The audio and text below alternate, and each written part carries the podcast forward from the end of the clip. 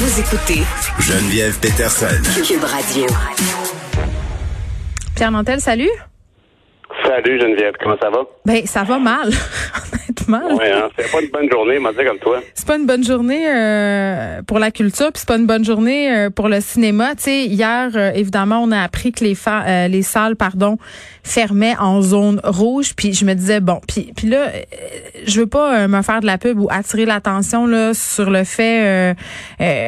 Que j'ai un film en salle en ce moment, c'est vraiment pas ça, mais tu sais, je suis comme aux premières loges là pour le vivre cette affaire-là, fait que c'est pour ça que Oui, oui, oui. que j'en C'est parle. rare puis- d'ailleurs pour le public de pouvoir entendre une, une, une auteure, une scénariste, quelqu'un qui est directement impliqué dans un film. Fait que c'est intéressant d'avoir ton point de vue de créatrice. Ben là. oui, puis tu sais là, l'objectif c'est d'aider les gens à comprendre qu'est-ce qui se passe puis c'est quoi les répercussions concrètes sur un milieu. Puis tu sais hier euh, bon, on apprend ça et là euh, je m'en vais sur mes médias sociaux puis tu sais c'est un peu dans la même journée, on a appris que le film était premier au box-office. euh, puis hier, d'ailleurs, il était premier au Canada. Donc, c'est quand même pas rien. Là, là on, on est en avant de Bob l'éponge puis des films américains. Fait que ça, pour moi, c'est un pied de nez. Non, mais c'est vrai, tu sais, on se parle tout le temps ensemble de la culture québécoise puis que c'est important de Ouais. l'encourager. Tu sais, c'était le fun d'apprendre ça hier. En même temps, bon, euh, c'était amer aussi euh, parce que on fermait les cinémas, mais moi je me suis beaucoup beaucoup rattachée au fait qu'on allait présenter le film ailleurs. Tu sais, je me suis dit euh, écoute, le, le Québec, c'est pas juste Montréal, c'est pas juste euh, la région de Québec. C'est sûr que statistiquement, la majorité de la population se retrouve là, mais le Québec, c'est partout. Il y a des gens partout. Il y a des salles de cinéma. Puis je dis, allez le voir. Mais là, euh, c'est ça. Là, j'apprenais juste une minute avant qu'on rentre en onde ensemble que finalement, le distributeur avait pris la décision euh, de le retirer de tous les écrans pour pouvoir le relancer en bonne et due forme. Et Ouais. là, c'était comme, j'étais comme, ah, je comprends, mais ah, Ah oui, parce qu'il aurait pu, par exemple, être projeté dans des zones qui sont de- demeurées oranges où le, le cinéma aurait pu être encore ouvert, effectivement. Ben, des, des, des décisions de, distribu- de- de distributeurs, espérons que, ultimement, comme un distributeur euh, de, de n'importe quel produit culturel, il, il prend la bonne décision pour l'œuvre. Tu sais, euh, qu'est-ce que, est-ce que pour toi, en tant qu'autrice euh, de- du roman qui a inspiré le film, est-ce que la meilleure décision, c'est de finalement de, de garder euh, le momentum là, là, puis d'essayer de le tenir dans les airs Ouais, pendant regarde. 28 semaines. Je vais être 28 vraiment, je vais être, 28 jours. ouais, là, je vais être vraiment très honnête, là. Euh, J'enlève mon chapeau de cheerleader du film, puis je mets mon chapeau d'autrice puis de fille d'affaires publiques là, pour dire la vérité sur ce qui se passe dans le monde du cinéma au Québec. là. Euh, Il y a un vieux système qui s'appelle le système des écrans de cinéma, le système des producteurs, euh, des distributeurs. Et comment ces gens-là font leur argent, c'est avec les entrées en salle. OK? Ça, il faut le savoir. Ça, c'est le nerf de la guerre. Est-ce que ce système-là est dépassé? Moi, j'arrête pas de dire que oui. Est-ce que ce système-là, là, je dis pas qu'il faut fermer les cinémas, là. C'est pas ça que je dis. Mais cette façon-là de distribuer les films est désuète, à mon sens, avec les avancées technologiques et le fait que les gens se retrouvent sur plusieurs supports. Moi, je pense de plus en plus qu'on doit sortir les films à la fois dans quelques cinémas et à la fois sur des supports numériques où on chargerait plus cher aux gens pour consommer ce cinéma-là. Ben oui. Ça, c'est ce que je pense euh, de façon complètement indépendante. C'est sûr que je suis pas en train de me faire des amis. Là. Si mon distributeur m'écoute, il est fâché, mais qu'est-ce que tu veux? Euh, je fais ma job et je le pense sincèrement.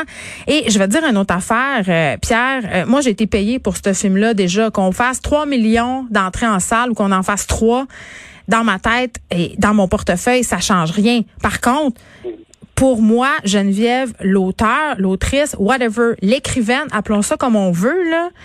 Moi, ce que je veux, c'est que les gens lisent mon livre puis voient le film. Parce que c'est ça l'objectif quand tu fais euh, quelque chose comme ça, c'est que ça soit vu.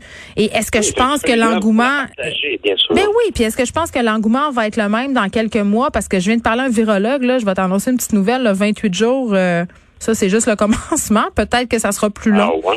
Ben, tu sais, Ah ouais. force est d'admettre qu'on sait pas trop où est-ce qu'on s'en va avec ça. Puis tu sais qu'au printemps, on nous a annoncé euh, 15 jours, que finalement, c'est devenu 6 mois. Tu sais, là, c'est un premier 28 jours. Euh, pense, bon, là, on prend la décision de retirer euh, le film, puis on prend la décision de stopper le cinéma. Moi, je dis euh, vraiment, on devrait songer du côté des distributeurs et des salles de cinéma. Puis là, je parle pas de mon film, je parle de tous les films, là, Pierre, Ouais. parce qu'on en a, on en a eu besoin euh, de culture hein, pendant le confinement. Euh, clair. On devrait trouver des façons euh, que la culture se rende au monde. là. C'est là qu'on est. là. Go. Ben, ben, tout à fait. Puis quand, quand tu parles des, écrans, des, des grandes salles, des écrans, tu sais, le silver screen, là, ben, c'est un peu le problème. Euh, c'est que quelque part, il y a comme le fantasme aussi chez tous les cinéastes de faire euh, du cinéma pour être visionné en salle. Fait qu'il y a tout le monde rêve un peu tu sais, c'est ça, c'est comme un contexte idéal, puis c'est c'est ça qu'ils avaient en tête au point de départ, puis cette dépendance-là vient du fait qu'il y a des gens qui les opèrent, ces grandes salles-là.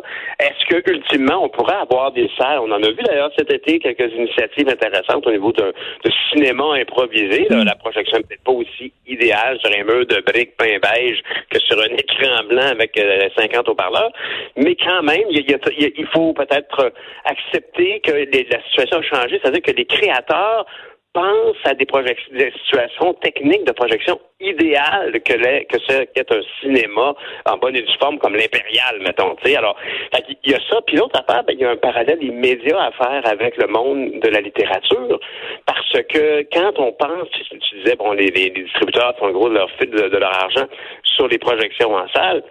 Et que dire, que dire du prix, de ce qui revient dans les poches d'une autrice comme toi? Quand ton livre est vendu, je sais pas moi, 23 pièces dans un Renault Bré, hmm. hein, je veux dire, euh, on dit, mais si on, part de là, ben, la moitié de ton, si je me trompe pas, là, à grosse louche, là, un livre qui vaut 25 pièces dans un magasin, il y a 12 pièces qui vont au détaillant. Du 12 pièces restant, il valait 25, le 12 qui part au détaillant. Du 12 pièces restant, il y en a 6 qui vont au distributeur.